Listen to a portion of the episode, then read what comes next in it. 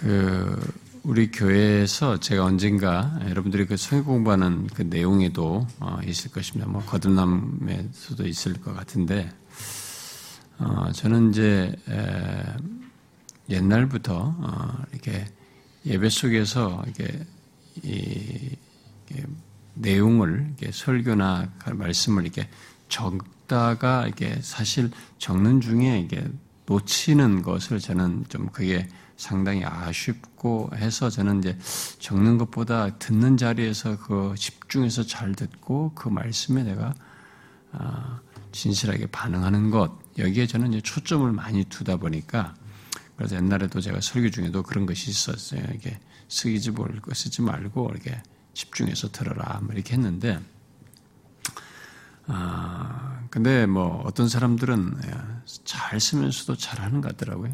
저보다 저는 그게 잘 안 되던데 근데 잘 쓰면서도 이게 어, 하는 집중을 하면서 잘 듣는 사람도 있는 것 같고 어떤 사람은 워낙 이게 집중이 안 되니까 오히려 써야 집중이 되니까 쓰는 사람도 있는 것 같아요. 근데 아, 여러분들의 상태에 따라서 어, 필요에 따라서 어, 이렇게 이걸 메모를 한다든가 잘 적는다든가 하십시오. 그러나 이 적고 말아버릴 정도의 적는 것이면 별로 의미가 없을 겁니다. 오히려 현장에서 반응하는 게 좋을 것 같고. 근데 적어서 이것이 여러분들이 기억하고 또 다시 활용하고 상기하는 그런 내용으로 삼을 것이면 잘 놓치지 않고 핵심적인 사실들 그러면서도 메시지를 전체적으로 놓치지 않는 그런 집중력을 가지고 어, 적는 것도 좋을 것 같아요.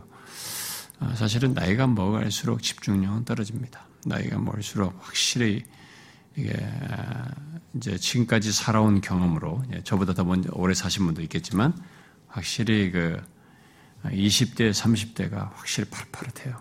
40 어, 중반까지만 해도 확실히 집중력도 좋고 예, 다른데 사실 그 중반 좀 넘어가면서부터 조금씩 하는 것 같더니만 사실 50 넘어오면 이렇게 확실히 집중력이 떨어지고 어, 생각이 많아져요.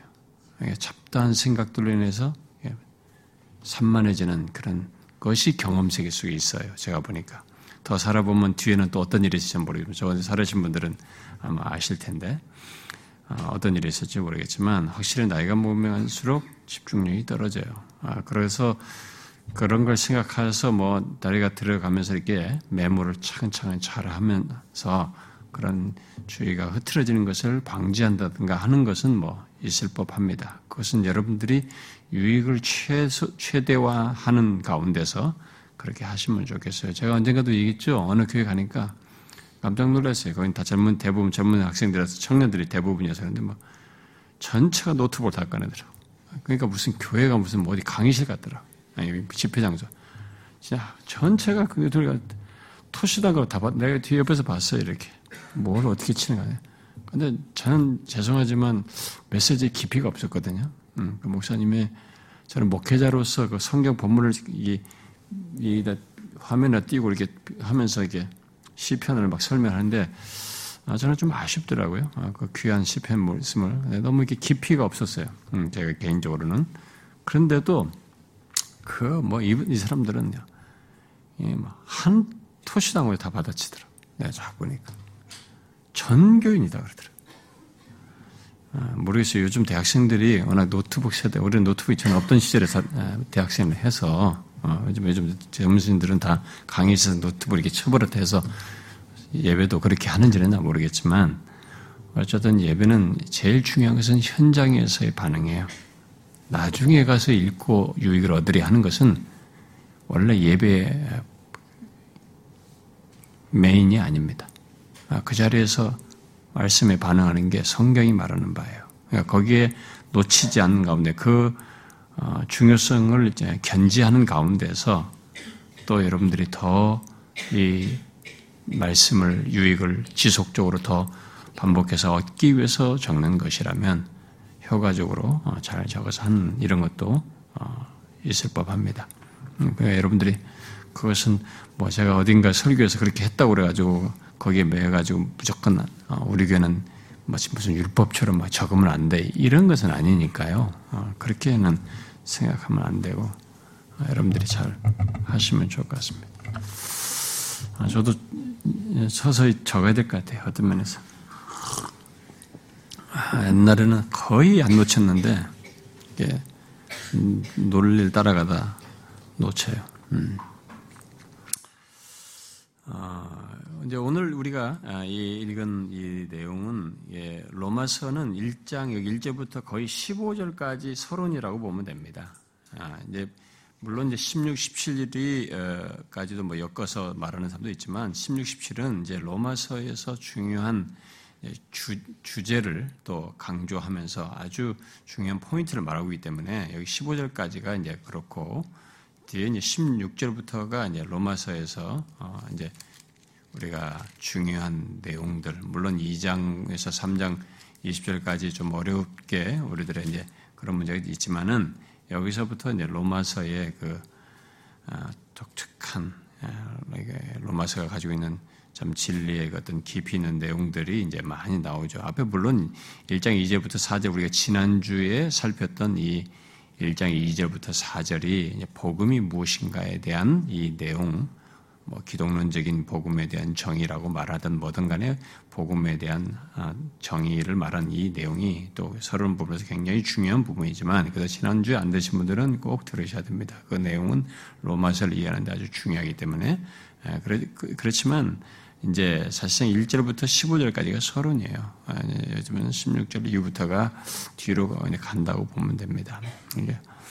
음, 그래서 어, 오늘까지는 이 내용 앞부분을 좀 이해하는데 서론적인 설명을 듣는데 여러분들이 그냥 그렇다는 걸 생각하시고 어, 본문을 보시면 좋을 것 같습니다.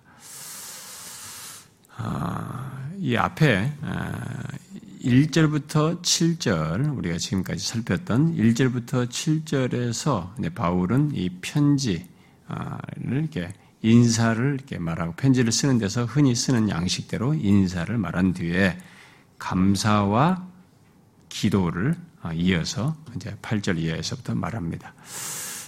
이 고대 헬라의 편지 양식도 그렇기도 하고 바울 또한 흔히 하는 편지를 쓸 때 취하는 양식이기도 합니다. 이 앞에 1절부터 7절에서 어, 어, 바울은 자신이 아, 이방인에게 복음을 전하기 위해 사도로 부르심을 받았다는 것을 말했습니다. 음? 이제 여기 뒤은 8절부터 15절에서는 감사와 기도를 통해서 로마의 이 교회, 로마 교회, 이방인 교회죠. 이 이방인 교회를 아, 이방인의 사도로서 어, 이방인 교회에 대한 어떤 임무 를 아, 시사하는 그걸 포함해서 말하는 내용입니다. 그러니까 단순 단순히 그냥 개인적으로 로마에 있는 성도들에게 뭐 감사와 기도를 하는 것이 아니라 이 내용은 이방인의 사도로서 이 로마의 교회에 대한 자기의 임무를 포함해서 말을 하고 있는 것이에요. 예. 그런 차원에서 이, 이 8제부터 15절에 감사와 기도라는 것을 알고 어, 보는 것이 중요합니다. 자, 그런 차원에서 이 감사와 아, 기도, 결국 아, 방문을 로마 교회를 방문하고자 하는 방문하기를 원하는 그 기도 염원을 오늘 본문에서 말을 하는데 8절이 감사에 대한 내용이고 9절부터 15절이 방문을 위한 기도로 이렇게 구성되어 있습니다. 자, 먼저 이제 8절은 8절을 보면 아, 8절은 이 로마의 그리스도인들, 로마 그리스도인들의 믿음에 대한 소문이 널리 퍼졌다는 것을 아, 퍼져서 알게 됐다는 사실을 감사하고 있죠. 내가 먼저 내가 예수 그리스도로 말미암아 너희 모든 사람에 관하여 내 하나님께 감사함은 너희 믿음이 온 세상에 전파됐다. 온 세상이라는 것은 뭐 우리로 말하면 전 세계 지금 현재 그게 아니고 그 당시로 지금 이렇게 이제 어, 표현을 하는 거죠. 예수에 대해서 알고 교회가 세워져 있는 모든 사람들, 각각 자기의 복음이 전파된 전 지역에 그런 사람들이 이 로마의 세계 이방 세계의 수도인 이 모두가 이게 주목하고 부러워하는 그런 이방 세계 수도인 로마에 있는 그리스도인들에 대한 믿음의 소문을 듣고 어, 이게 다 그들이 알게 알고 있다. 뭐 이제 그 얘기입니다. 그런 차원을 지금 설명을 하는 거죠.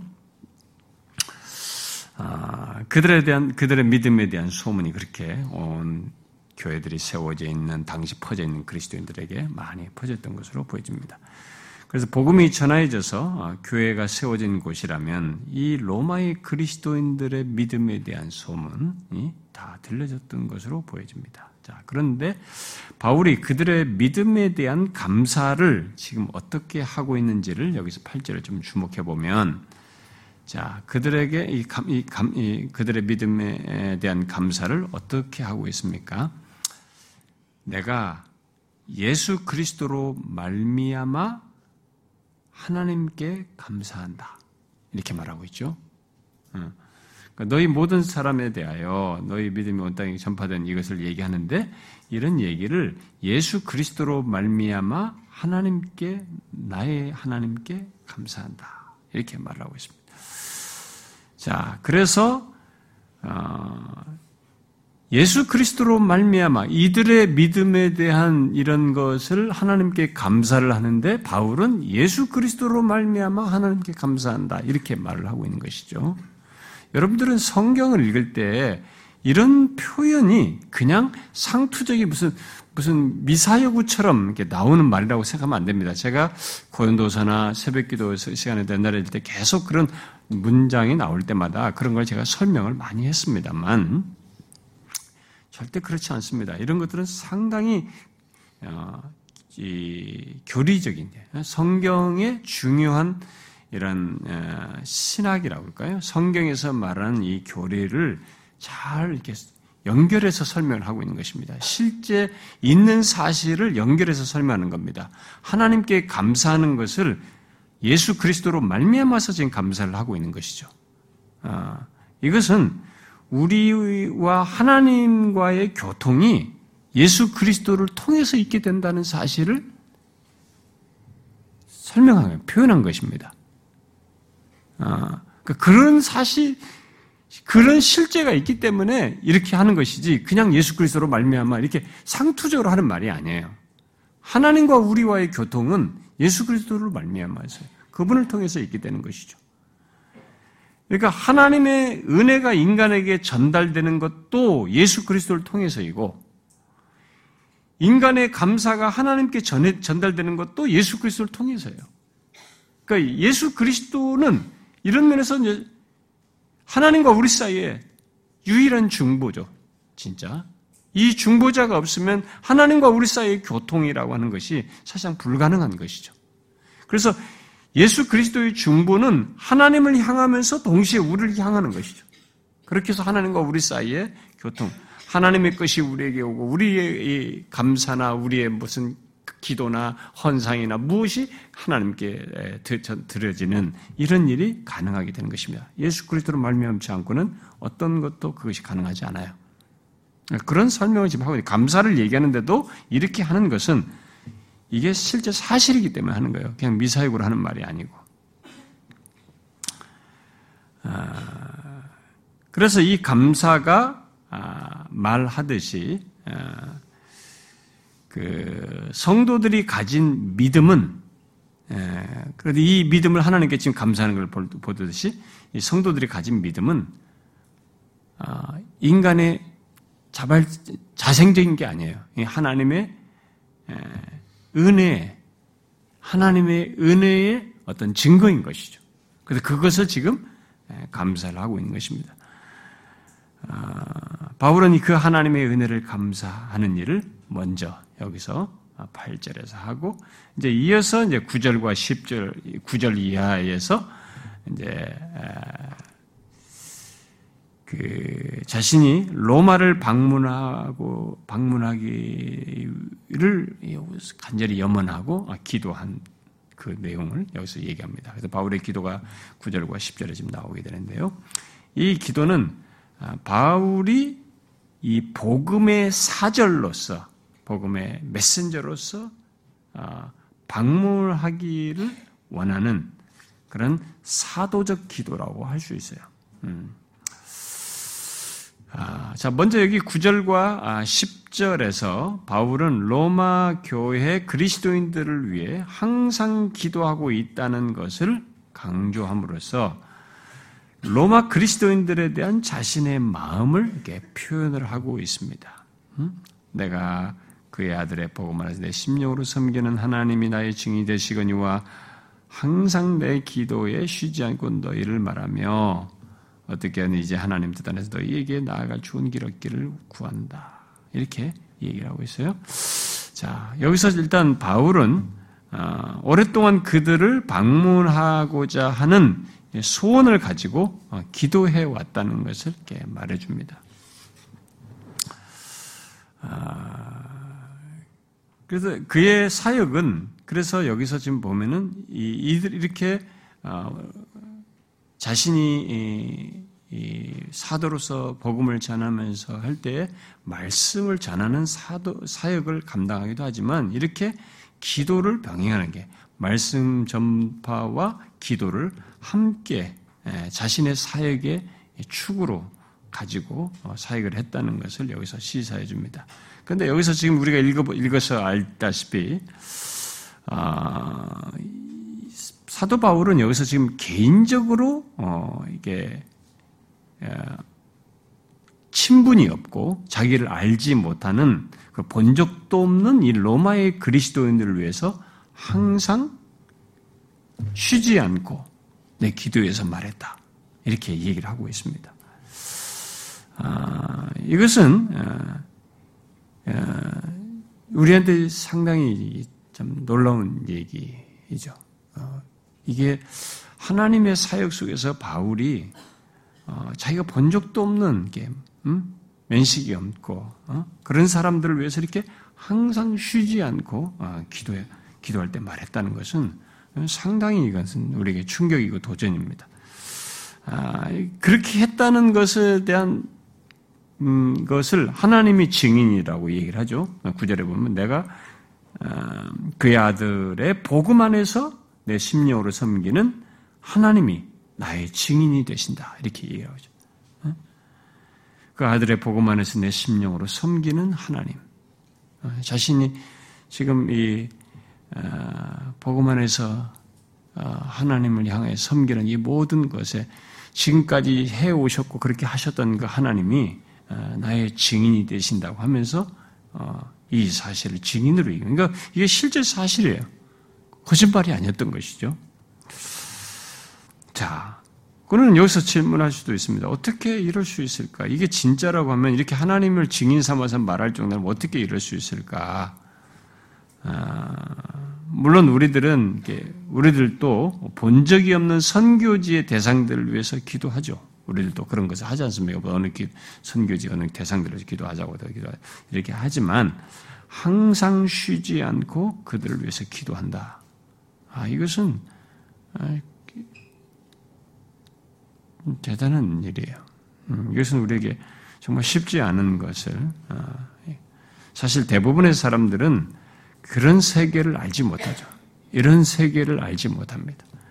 아, 이런 세계를 이렇게 믿고 기도하는 것 속에서 하나님이 역사하시고 응답하시는 것을 믿고 이렇게 하는 것은 대부분의 사람의 경험 속에서는 잘 없어요. 예. 잘 하지 않죠. 아, 그런 기도의 필요와 그런 기도의 결과와 능력, 이런 것을 뭔가 알고 하는 것이어서 그, 런 가운데서 이렇게 쉬지 아니고 항상 기도하는 것이어서 이것은 사실 쉽지 않은 일이에요. 그런데 어. 그럼에도 저는 어, 오늘날에도 어, 뭐 바울 정도는 아닐지는 몰라도 바울같이 어떤 사도적인 차원에서 그런 것은 아니라 할지라도 그렇게 기도를 열심히 하시는 그런 분들도 있다고 저는 압니다. 이런 분들을 위해서 기도하는 사람들이 있는 줄 알아요. 그런데 또 한편에서는 제가 미국의 그 신사도 운동하는 사람들 중에 24시간 어, 기도하는 운동 뭐 이런 것이 있어요. 근데 그것이 우리나라도 와서 뭐 하는 사람들인데 어, 그 사람들 중에는 뭐 하루에 뭐몇 시간씩 기도만 합니다. 어, 일상생활을 하지 않냐고 뭐 10시간도 기도하는 사람도 있고 막 연결해서 24시간 기도의 집에서 연결해서 연결해서 계속 참여하고 그 교회 하는 그런 것도 있는데 어, 그런 것은 저는 조금 성경과 얼마나 일치되는지에 대해서 퀘션이 있어요. 음. 성경은 그리스도인의 삶이 이 빛과 소금으로 썩는 부패하는 삶, 우리 현장 속에서 각자의 삶 속에서 분투하면서 살아가는 삶의 현장 경험 속에서 어떤 것을 하게 되는 사도조차도 말씀과 기도, 이제 말씀을 전파하는 많은 비중의 시간 속에서 기도를 하는 것이었어요. 그러니까 기도만 그렇게 하루에 뭐 10시간씩, 8시간씩 이렇게 하면서 이렇게 하는 것이 과연 성경적이냐에 대해서는 퀘션이 있어요. 물론 특별한 경우, 특별한 상황, 특별한 시간에 예외적으로 뭐 그렇게 한다면 있을 수 있겠으나 아, 그건 아, 정말 퀘션이 있습니다.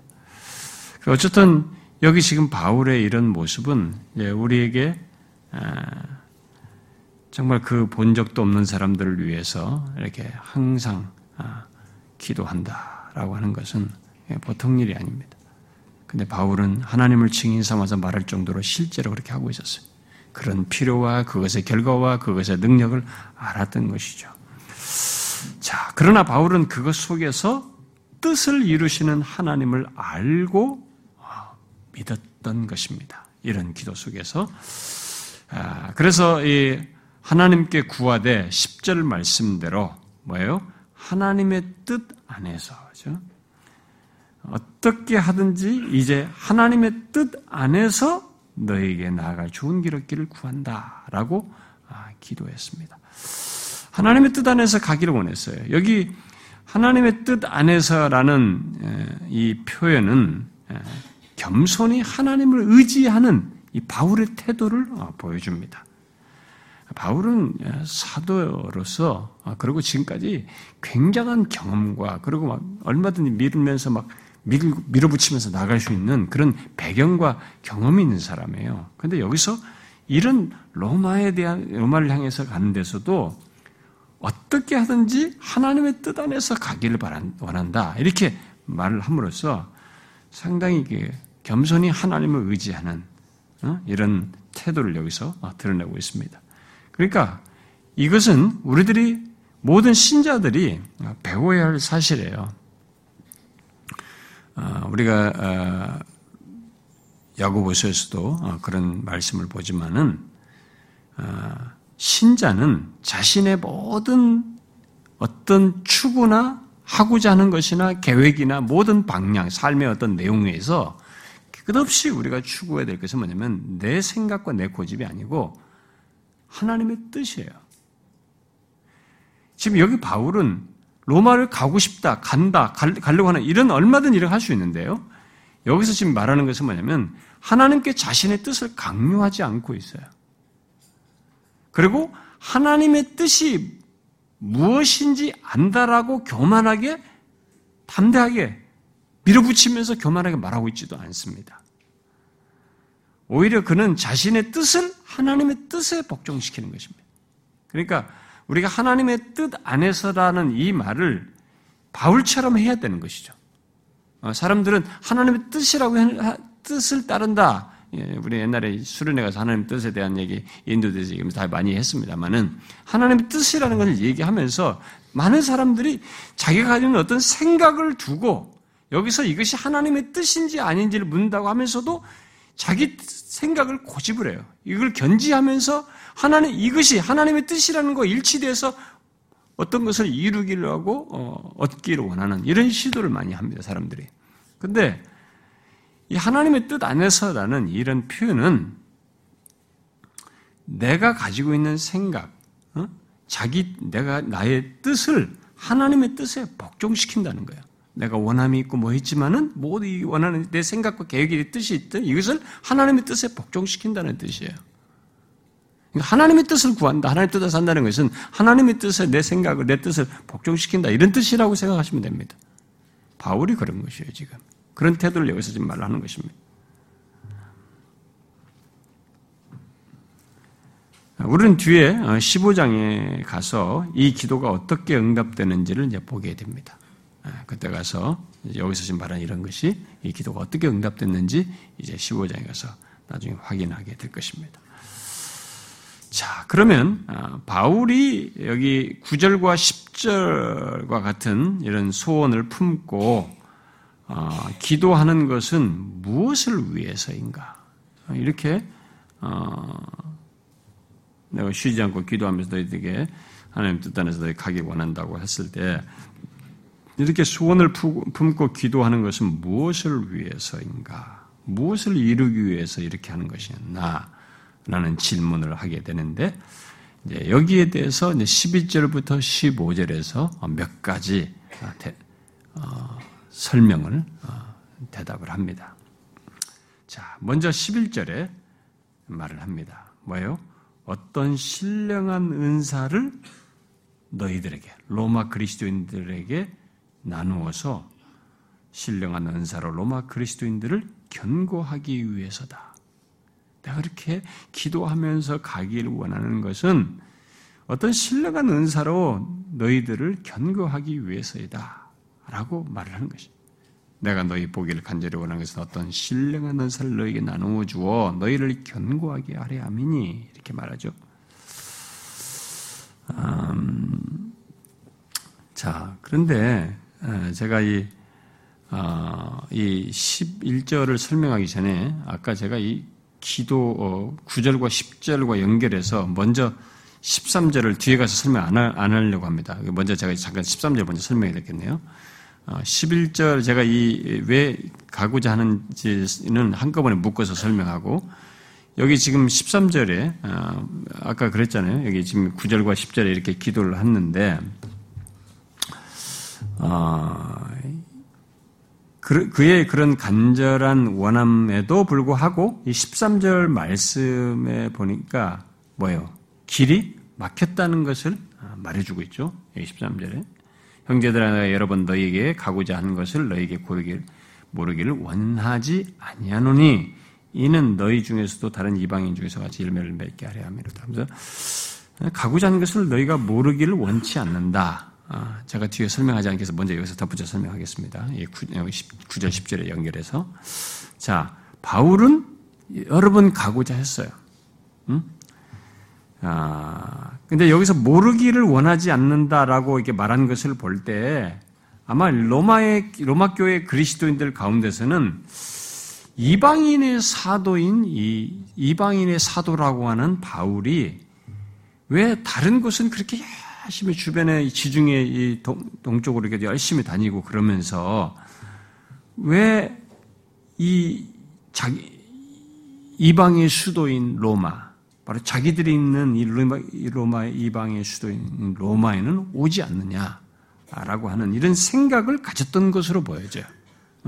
그래서 이렇게 그래서 너희들이 모르기를 원치 않는다라고 하면서 굳이 이제 설명을 하는 것을 보입니다. 그래서 어떤 주석가의 말대로 그들은 이 로마의 그리스도인들이 자신들이 소외된 것처럼 바울이 이방인의 사도인데 다 이방인 하는데 자기들 딱 소외시킨 거니까 자기들을 소외시킨 것처럼 느꼈을지도 모르겠어요.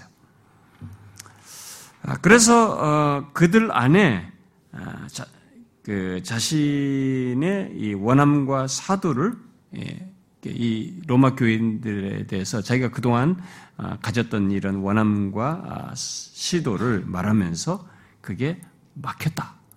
예, 나는 시도를 했지만 막혔다라고 어, 설명합니다. 여기 막혔다는 소위 우리가 뭐 신적인 수동태라 수동태로 말을 해가지고 하나님이 막으셨다는 거죠. 자기는 했지만은 하나님이 길을 막으셨다. 성경에 보면 하나님께서 길을 막으셨다는 게 많이 있죠. 여러분, 그, 어, 그 음? 아시아로 가려고 때 빌립보로 향하도록 하나님께서 하셨던 것처럼 이렇게 막으신 것이 있는 거예요. 자기도 가고자 했지만 하나님께서 막으셨다는 겁니다. 네, 그 이유는 이제 뒤에 우리가 15장 뭐 22절 이하에서 이제 보게 됩니다만은 지중해 동쪽 지역에서 복음을 전하는 것이 아직 남겨져 있었기 때문에 아, 계속 하나님께서 그대로 하게 했기 때문에 가지 못하게 하셨던 거죠. 막혔던 것입니다. 그래서 아무리 노력하고 시도해도 음, 하나님께서 허락하셔야만 하고 아, 그의 뜻 안에서만 움직여야 했기 때문에 아, 그러니까 하나님의 뜻에 자기의 원함, 시도하면서도 시도하지만 자신의 원함과 뜻을 이렇게 굴복시켰던 거죠. 그렇게 하면서 지금까지 지내왔다. 근데 이게 여기에 너희들에 대한 이런 갈 가능성이 이제 생겨나서 이렇게 편지를 쓰는 것으로 보입니다. 그래서 이제 이런 10절의 간구를 한 것이죠. 음, 내가 가기를 원한다. 하나님 뜻 안에서.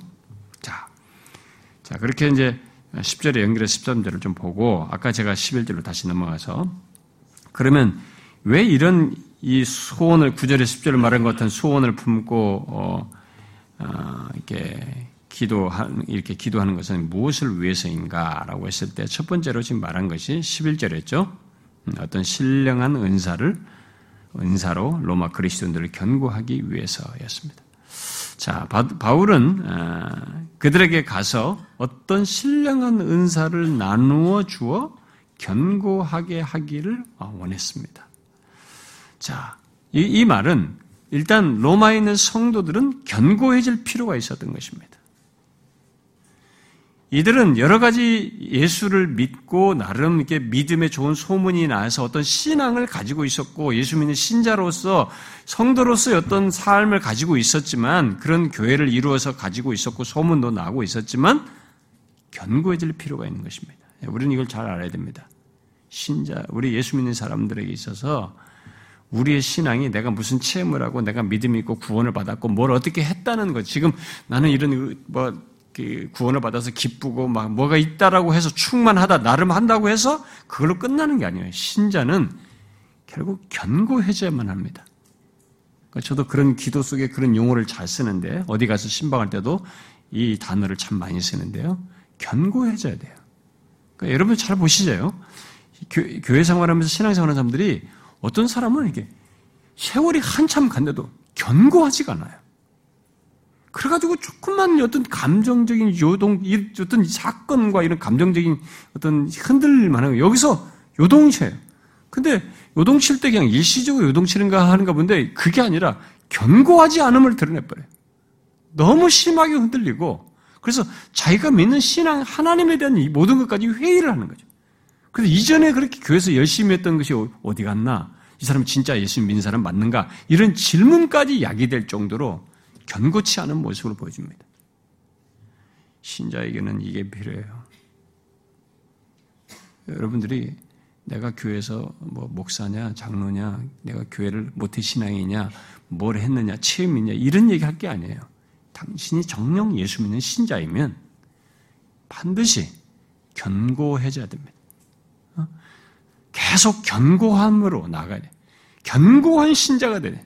자신의 신앙과 삶이 그리스도 안에서 뿌리를 더 깊이 골로새서 말한 것처럼 더 뿌리가 깊어져서 견고해져야 하는 것입니다. 지금 바울은 로마에 있는 성도들에게 이런 거죠. 내가 너희들에게 견고하기 하기 위해서 가기를 원한다. 응? 그들은 견고해질 필요가 있었어요. 자, 그런데 견고 그들이 견고해지도록 하기 위해서 뭐 무엇 어떻게 견고하게 하려고 한다고 지금 얘기하는 것입니까? 어떤 신령한 은사를 나누어 주어서 견고하게 한다는. 자, 이게 뭘까요? 여기에서 우리가 이제 질문이 생기고 많은 오해도 생기는데요. 도대체 어떤 신령한 은사를 주어서 견고하겠다는 것이 나누어 나누어서 견고하게 했다는 것인가? 이 신령한 은사라는 것은 도대체 무엇을 말하는가? 아, 어떤 사람은 여기 은사를 바울이 고린도전서 12장에 보면 많은 방언은 사, 뭐 통변은 사, 뭐 무슨 은사 많잖아요. 이 로마서 12장이나 또 로마서 12장에서 무슨 은사, 뭐 돕는 은사, 번역하는 은사 뭐 이렇게 나오죠. 이런 12장이나 또 에베소 4장에서 말하는 그런 은사들 중에 어떤 것을 말한다고 해석하게 돼요. 특별히 은사주의 계통에 있는 사람들은 그렇게 해석해요.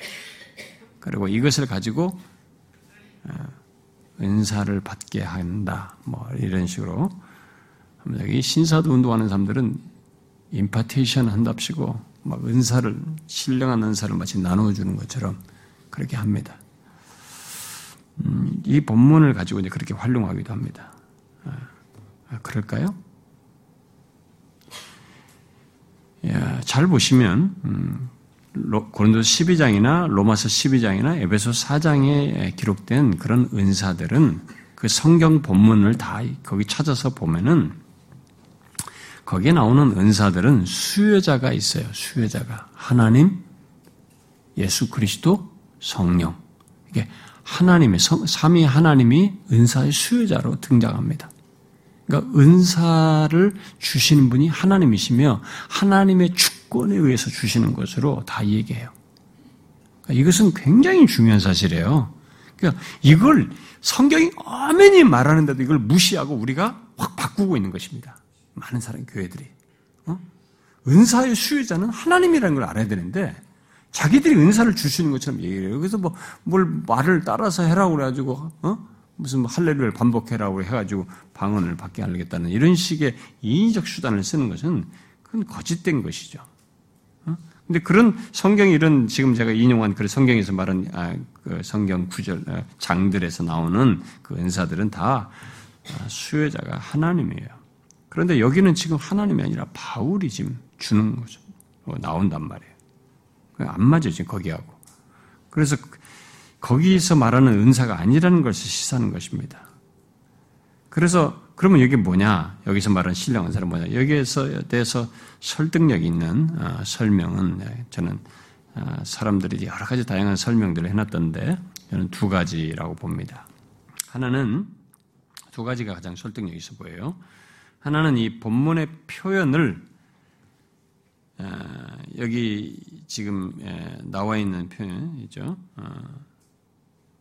어, 그 어떤 신령한 은사를 너에게 나누어 주어라는 이 표현을 이렇게 번역을 하는 겁니다. 너희와 함께 어떤 신령한 은사를 나누고자 한다라고 이제 번역을 하는 거예요. 그렇게 번역을 하면서 여기 신령한 은사를 교회를 든든히 세우기 위해 바울이 사용하고 바울이 사용하려고 하는 은사. 바울이 가지고 있는 은사죠. 바울이 사용하는 은사라는 거죠. 그래서 바울 자신의 은사를 가리킨다고 보는 것이에요. 자, 그러면서 이 해석을 하는 사람들은 무 같은 사람들이죠. 대표적인데 이런 이러면서 여기 은사를 바울이 로마에 가서 그곳 그리스도인들에게 말씀을 전하는 가운데 성령께서 바울에게 주시는 통찰력이나 어? 어떤 능력을 여기 은사로 지금 말한다 이렇게 주장을 하는 것입니다. 그렇다면은 그런 식의 설명을 하자면은 결국 그런 말씀을 가지고 말씀, 성, 말씀을 전하고 이렇게 전하는 바울이 말씀을 전하는 가운데 하나님께서 바울에게 통찰력이든 어떤 능력이든 이 사람에게 주신 은사를 사용해서 성령께서 역사하심으로 이들이 그것을 받아들여서 그들 안에 견고하게 되는 어떤 일이 있게 되는 것을 말하는 것이 되겠죠. 그 해석을 따르면 그렇게 설명하는 것은 아, 상당히 긍정적인 한 설명이라고 봅니다. 근데 또 다른 설명은 어쩌면 더 아, 적절해 보이는 설명인데요. 그것은 여기 지금 로마에는 교회가 있습니다. 그러니까 이미 있는 교회 신자들을 견고하려고 한다는 것을 고려해서 당시 로마 교회가 유대인과 이방인들로 우리가 배경에서 살폈다시피 나뉘어 있었어요. 갈등을 하고 있었기 때문에 바울이 전하는 복음, 바로 그 복음 안에서 하나 되는 것이 필요했고, 그것을 나누어서 복음을 그들에게 나누어서 견고하게 할 필요가 있다라는 차원에서 여기 선물은 결국 복음이라고 보는 거예요. 바울이 전하는 복음. 바울이 말하고 전하는 복음이라고 보는 것입니다.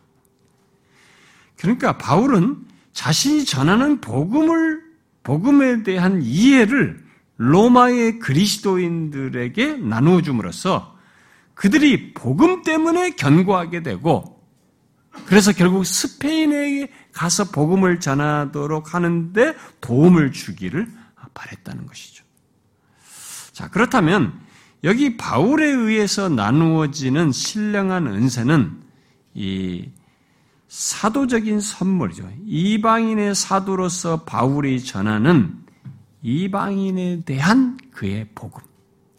당시로 보면은 이 이방인을 향한 이 복음을 이렇게 로마서에서 뒤에 쫙 나와 있지만 이런 것들을 각 지역마다 전하는 이것은 다른 사도들은 그렇게 너무 생각하기 어려울 정도로 너무 풍성했거든요.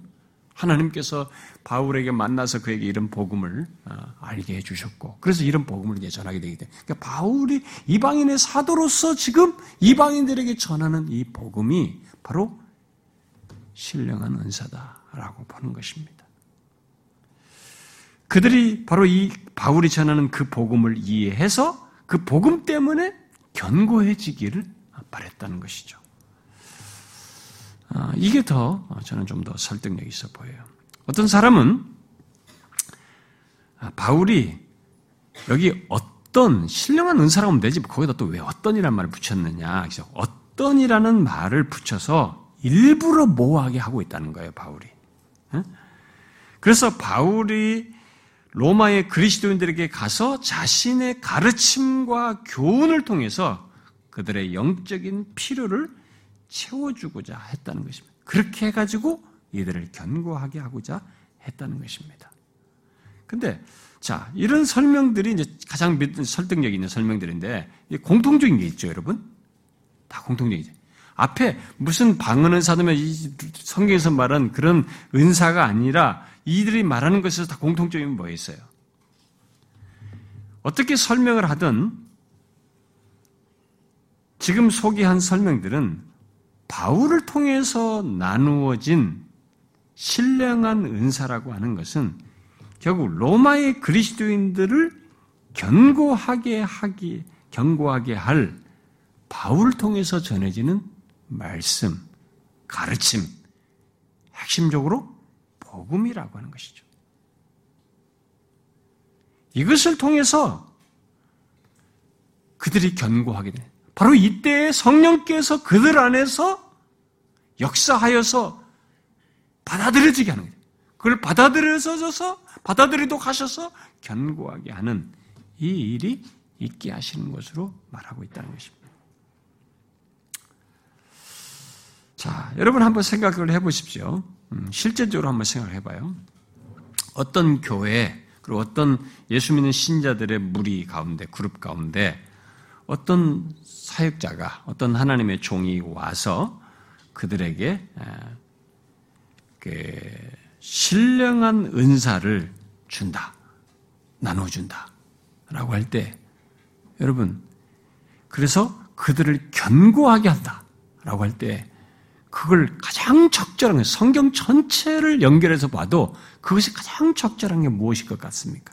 한번 제가 지금 설명을 이렇게 했기 때문이 아니라 한번 여러분들이 그걸 제쳐놓고라도 한번 상상을 해봐요. 예수 믿는 우리들을 누군가 와서 하나님의 사람이 하나님의 종이 와서 우리를 견고케 한다. 견고케 할 어떤 은사, 신령한 은사라고 하는 걸 준다고 할 때 그 신령한 은사라는 것이 과연 어떤 것이냐? 뭐 했으니? 자, 여러분들 지금 나를 따라서 할렐루야 막 방언을 사박하고 막 기도한다고 해서 통변하고 막 쓰러지고 어, 입신시키고 이렇게 하는 것이 견고하게 되는 것이겠어요? 생각해 보세요. 여러분 한 번의 사, 체험을 가지고 사람이 견고해질까요? 아닌 것입니다. 그렇지 않아요. 아, 이 은사주의자들이나 이런 체험주의자들은 이걸 하나가 있으면 그냥 먹을 하나를 받으면 이게 다 되는 것처럼 생각해요. 그런데 알다시피 그들은 견고하지 않습니다. 견고하지 않아요. 오히려 소금을 먹은 것 같아가지고 계속 그것을 통해서 second blessing이라는 것, 더 성령 세례 더 높은 경지를 추구해야만이 더 안도감이 있어서 계속 그걸 추구하죠.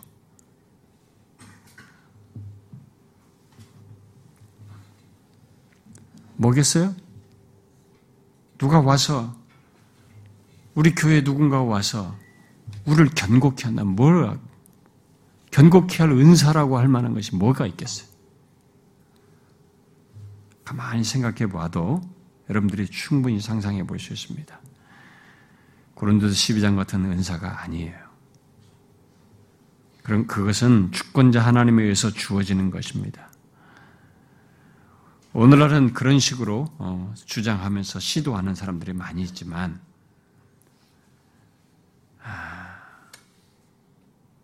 주의 종을 통해서 어, 나누어질 수 있는 은사는, 그래서 견고케 할 수 있는 것은 최고는 복음이에요. 그것을 말씀이라는 것으로 설명할 수 있어요. 귀한 가르침, 성경에 있는 가르침을. 그러나 성경의 말씀, 가르침에 중에서 사람을 가장 확고하고 견고케 할 게 뭐가 있겠냐 말이에요. 복음이에요. 사람이 복음을 확실하게 알고 소유하는 것만큼 이 사람의 영적인 상태를 확고하게 하는 것이 없습니다. 그게 가장 여기서 적절한 설명이에요.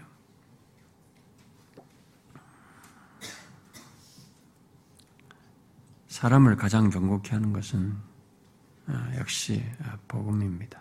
그것을 여기서 지금 신령한 은사의 핵심으로 말을 하고 있는 것이죠. 그래서 여러분 제가 얘기하는 겁니다. 여러분들이 신앙생활 하실 여러분 좀 더우면 뭐 에어컨 켜도 되고 선풍기만 돌아가든 뒤에는 켜도 됩니다. 여기는 안 오니까 괜찮아요. 어, 여러분들이 신앙생활 하면서 그걸 보셔야 됩니다. 앞으로도 여러분들이 나이가 드시면서 연로하셔서 주님 앞에 갈 때까지 보셔야 될 것은 여러분들의 영혼을 견고케 하는 신앙을 견고케 하는 것은 예, 그럴듯한 얘기를 하는 것이 아닙니다. 장황하게 무슨 사람들을 즐겁게 하는 것 그리고 또 지나치게 뭐 학적인 것 자기의 어떤 지식을 잘하는 그게 아닙니다.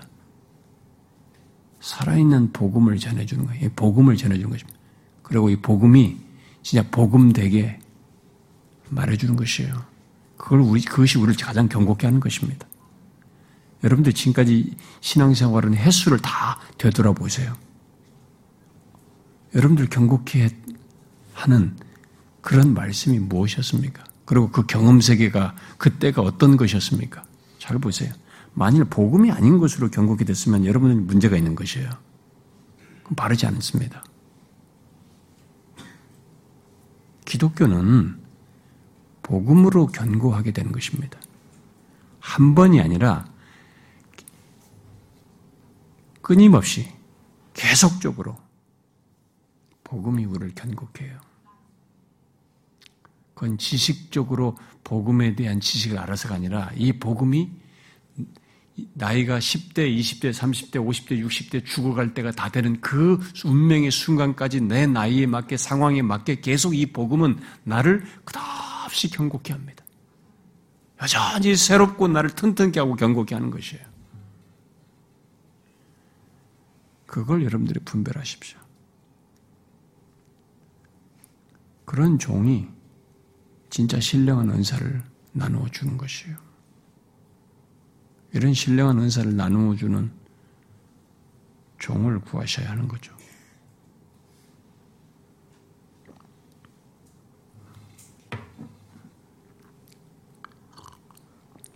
근데 지금까지 제가 우리 현실을 보면은, 우리들의 교회 현실을 보면은 흔치 않아요.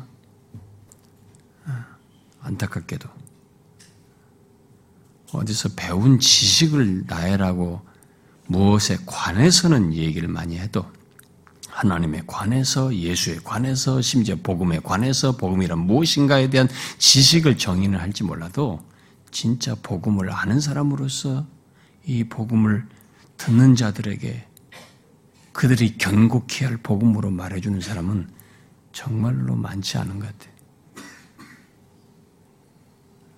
아, 저는 그게 우리나라 오늘날 조국교를 보면서 가장 아쉬워하고 아, 저도 목회자지만 목회자로서 굉장히 책임의식을 느끼고 우리 목회자들 속에서 그게 너무 안타까워요.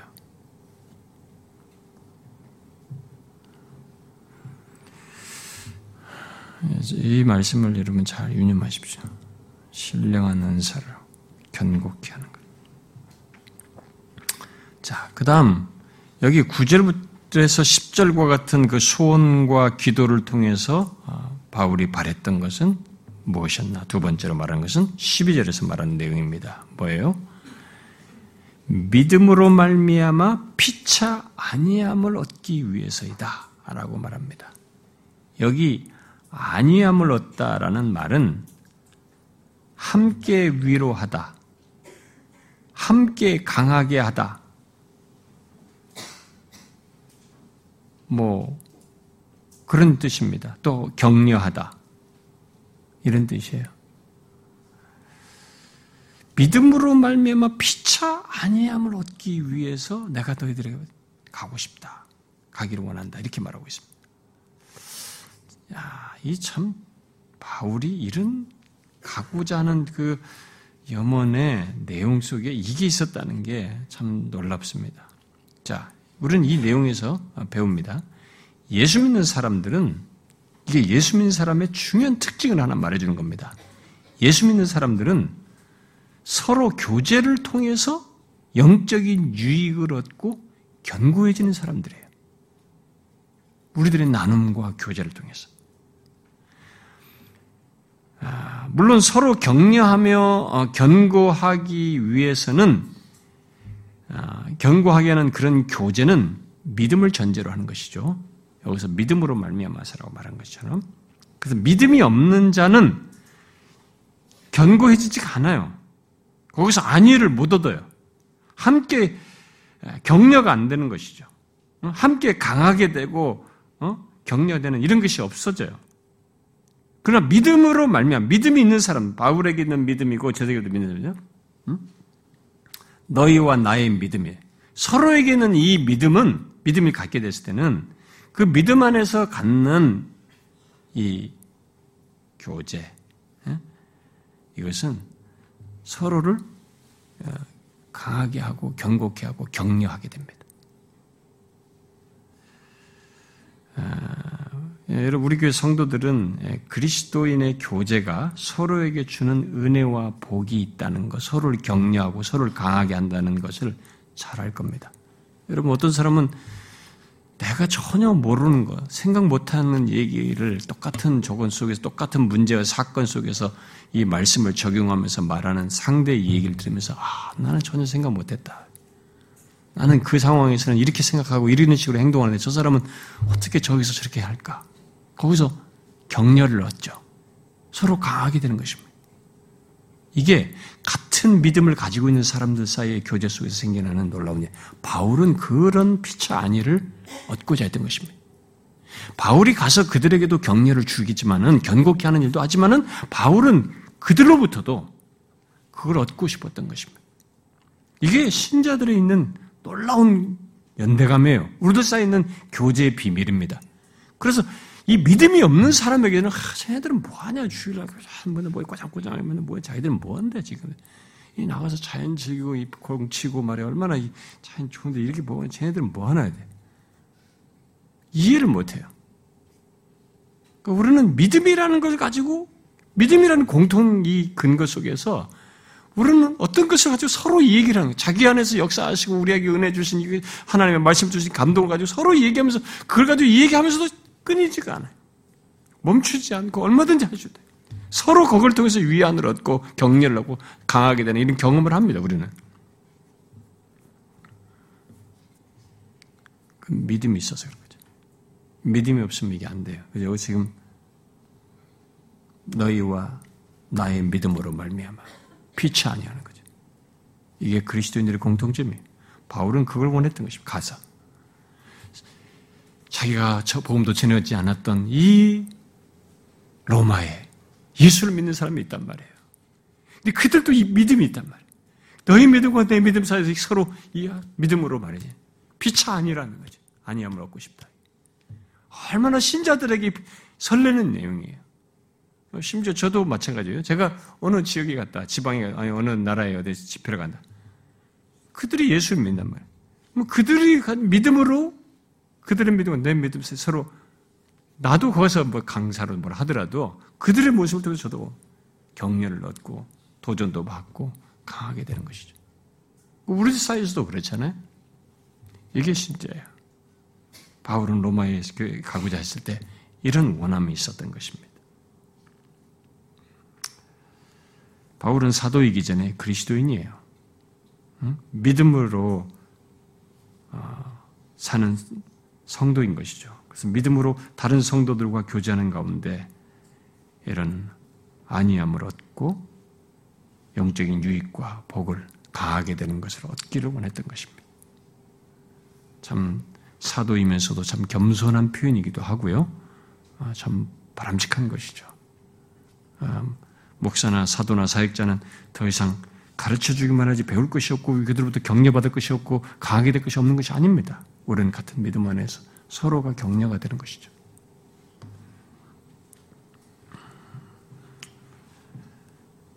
바울은 자신이 가서 복음을 전함으로 로마의 그리스도인들이 아니함을 얻을 것을 알았습니다.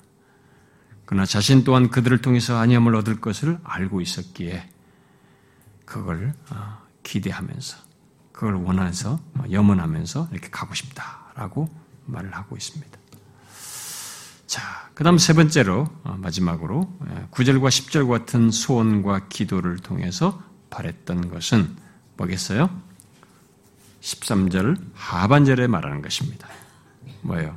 다른 이방인 중에서와 같이 그들 가운데 열매를 맺게 하기 위해서다. 내가 너희들이 왜 가고 싶냐? 말. 내가 가서 다른 이방인, 내가 이방인들 복음 많이 전했다. 거기서 열매 많이 있었다. 다른 이방인에서 같이 너희들 가운데서도 열매를 맺게 하기 위해서이다. 라고 말하고 있습니다. 어, 바울은 어, 다른 이방인 중에서와 같이 로마에서도 얼마간의 회심자들을 얻기를 바라고 있습니다. 그런데 15절에서 바울은 이제 거기에 대해서 부원 설명을 15절에서 하고 있어요. 그래서 그러므로 나는 할 수 있는 대로 로마에 있는 너희에게도 복음을 전하기를 원한다. 열매를 맺기를 하기 위해서. 그래서 나는 할 수 있는 대로 로마에 있는 너에게도 복음 전하기를 원한다. 이렇게 말했습니다. 자, 바울은 이방인의 사도로서 음, 이방 세계의 어, 수도인 로마에서도 복음 전도의 열매를 모으는 일을 하기를 원했습니다. 바울은 뒤에 15장에서 남의 터 위에 건축하지 않으려고 한다는 얘기를 했어요. 여러분 기억하시나요? 어, 로마서 15장에서 남의 터 위에 남들이 먼저 복음을 전해가 터를 닦은 데다가 내가 거기다가 그 건물 짓고 싶지 않다.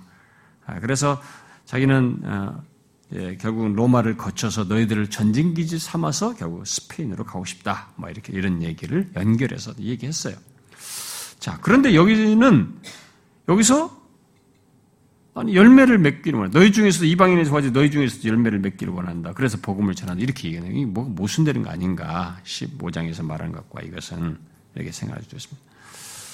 자, 여기서 강조하는 것은 로마의 그리스도인들에 대한 관심을 서두니까 인사하니까 먼저 여기서 그들에 대한 관심을 말하면서 비록 교회가 너희 로마에 세워졌다 해도 새로운 회심자들을 얻고자 하는 모든 기회, 거기 갔을 때, 너희들에게 있을 때에도 새로운 회심자를 얻고자, 얻을 수 있는 이런 기회를 놓치지 않고 자기는 얻고자 한다. 그 가운데서도 열매를 얻고자 한다라는 이런 말을 지금 하고 있는 것입니다. 뭐 거기에 털을 축치고 있어가지고 거기서 내가 뭘 하겠다 이 얘기가 아니에요.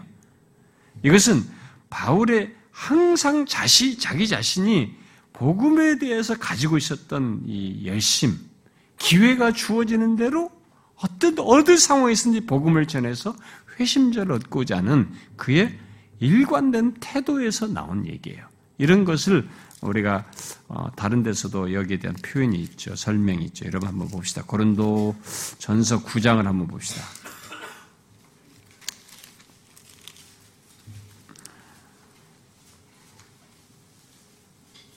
어, 고린도전서 9장 어, 16절 고린도 16 9장 16절 자 읽어봅시다. 시작. 내가 복음을 전할지라도 자랑할 것이 없으면 내가 부득불 할 일임이라. 만일 복음을 전하지 아니하면 내게 화가 있을 것이라. 바울은 사도로서 이런 마음이 있었어요. 항상. 그러니까 너희한테 갔을 때도 내가 막 거기 죽치고 거기다 뭐 털을 닦겠다는 게 아니라 거기 갔을 때조차도 나는 그 가운데서도 너희들이 다른 이방에서 와지 너희들 안에서도 회심자를 얻고 싶기를 원한다. 열매를 얻기를 원한다. 이렇게 말을 하고 있는 것이죠. 자, 그래서 그렇게 말을 하면서 바울이 지금 이제 그런 연관된 내용 속에서 14절을 얘기하는 겁니다. 헬라인이나 야만인이나 지혜 있는 자나 어리석은 자에게나 다 나는 빚진 자다. 이렇게 말하고 있어요. 자신은 모든 자에게 빚진 자라는 것입니다. 여기 빚진 자라는 말은 심리적인 강박을 말하는, 심적인 강박의 의미를 말하는 게 아니고 그 의미라기보다는 모르겠어요. 그런 것이 부분적으로는 자기 마음에 어떤 어, 막 솟구치는 마음으로 좀 있을지 모르지만은 이 의미상으로는 여기서 말하고자 하는 의미는 심적인 강박의 의미보다는 복음을 전하도록 부름받은 부르심의 차원에서 자신을 빚진 자라고 지금 말을 하는 것이 사도로서도 그렇지만은 근본적으로 복음을 전하도록 부름받은 부르심의 차원에서 말을 하는 것이죠. 빚을 지고 있는 대상을 지금 여기서 그러면서 뭐라고요? 헬라인이나 야만인, 또 지혜 있는 자나 어리석은 자라고 말하고 있습니다. 헬라인이나 야만인은 헬라의 교육을 받은 사람이나 헬라의 교육을 받지 않는 그 밖에 다른 사람들, 뭐 이렇게 표현하는 것이기도 하고, 그래서 그렇게 보면은 지혜 있는 자와 어리석은 자는 뭐 어떤 면에서 같은 맥락이기도 합니다. 그러나 또 이렇게 구분할 수도 있죠. 국적과 문화의 차이를 말하는 것이기도 하고, 또 지적인 그리고 교육을 받은 유무의 차이, 뭐 이런 것을 말할 수 있어요. 당신은 헬라가 항상 이 교육적이고 모든 것에 지성에서는 앞선 세대. 거기는 아, 지적으로 이 헬라는 워낙 이 철학 사상과 이 모든 것이 다 앞서 있었기 때문에 문화에 있어서는 가장 선도적이죠. 세계 선도적이기 때문에 그 헬라인과 비헬라인, 그러니까 헬라인과 비헬라인을 뭐 야만인들 이렇게 말을 하면서 둘로 나뉘는 거죠. 이랬을 때 예? 지혜 있는 자와 어리석은 자로 나눌 수도 있는 것이고, 음? 교육을 받은 사람과 교육을 받지 헬라 교육을 받은 사람과 교육받지 않은 사람을 나누는 것이고 이렇게 말할 수도 있습니다. 그래서 결국 이런 구분은 모든 이방인을 지칭하는 것입니다. 예, 헬라인이나 야만인 이렇게 말할 때 이것은 모든 이방인들을 지칭하는 거죠. 근데 바울은 결국 자신은 그런 모든 대상, 어? 이방인들의 뭐 교육을 받았던 뭐 하든 국적이 어디든 문화가 문화권이 어디든 간에 나라와 지식의 정도 수준이 어떻든지 그런 거 상관없이 나는 모든 나라 모든 사람에게 빚진 자다 이렇게 말을 하고 있는 것입니다. 여러분 우리도 그런 의미에서는 같아요. 어, 우리도 똑같습니다. 같은 의미예요. 예수 믿는 자는 그 즉시로 복음의 빚진 자가 돼요. 사실 누구나 복음을 듣고 믿었다면 어떤 사람이 예수 그리스도를 통해서 구원이 있다는 이 놀라운 사실을 듣고 믿었다면 그 사람은 그 즉시로 복음의 빚진 자가 돼요. 복음의 빚진 자로 부르심을 받게 되는 것입니다. 그 즉시로. 복음을 우리가 듣고 믿었다면 우리는 우리에게 온 복음을 그냥 내 안에서 간, 썩히고 내 안에서 가두어서 보관을 간직할 간직해서는 안 되는 거예요. 그럴 이유가 없어요. 누구도 복음을 독점할 수는 없는 것입니다. 복음은 좋은 소식이잖아요. 이 복음은 나누어져야만 하는 것이죠. 그러면서 우리는 모두 복음을 먼저 들은 우리들은 모두 다 빚진 자예요. 똑같습니다. 누구에게나. 근데 대상을 바울처럼 어떤 나는 이 사람들에게만 복음을 빚진 것을 들으는 게 아니고 대상을 가릴 수가 없어요. 야만인이든 뭐든 국적이 어디든 이 사람의 종류가 어떻든 간에 나이가 어떻든 상관없이 모든 대상에게 우리는 복음을 빚진 자입니다. 그 복음을 듣고 복음을 아, 신자가 된 사람은 즉시로 복음의 빚진 자로서 갚아야 돼. 그걸 전해야 돼요. 같은 맥락인 것입니다.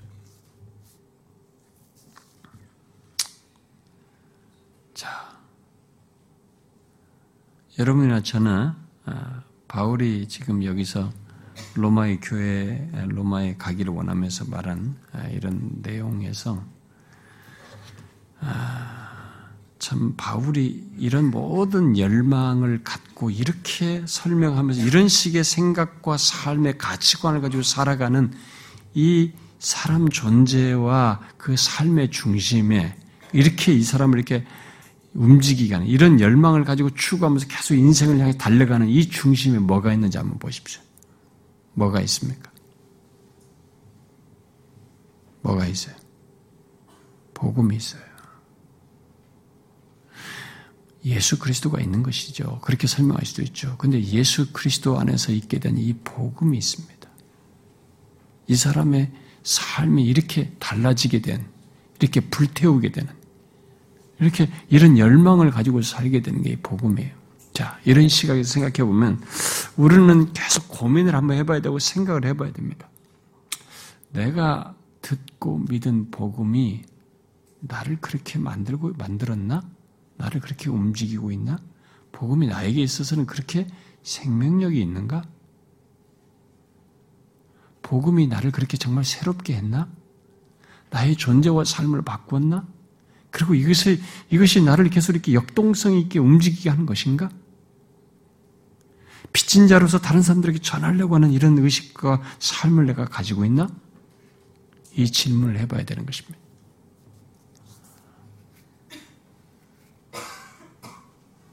여러분은 이 질문을 한번 해보십시오. 저도 이 질문 앞에서 고민스러워요. 어느새 내가 복음을 듣고 그렇게 기쁘고 생기 넘쳤던 것들이 다 식어졌거나 제한하고 있거나 이렇게 마치 감추고 뭐가 덮어놓고 있는 건 아닌가. 더 풍성하고 영광스럽고 어, 감동이 넘치게 하는 삶의 생기를 부여하는 왜냐면 내 인생을 바꿨잖아요.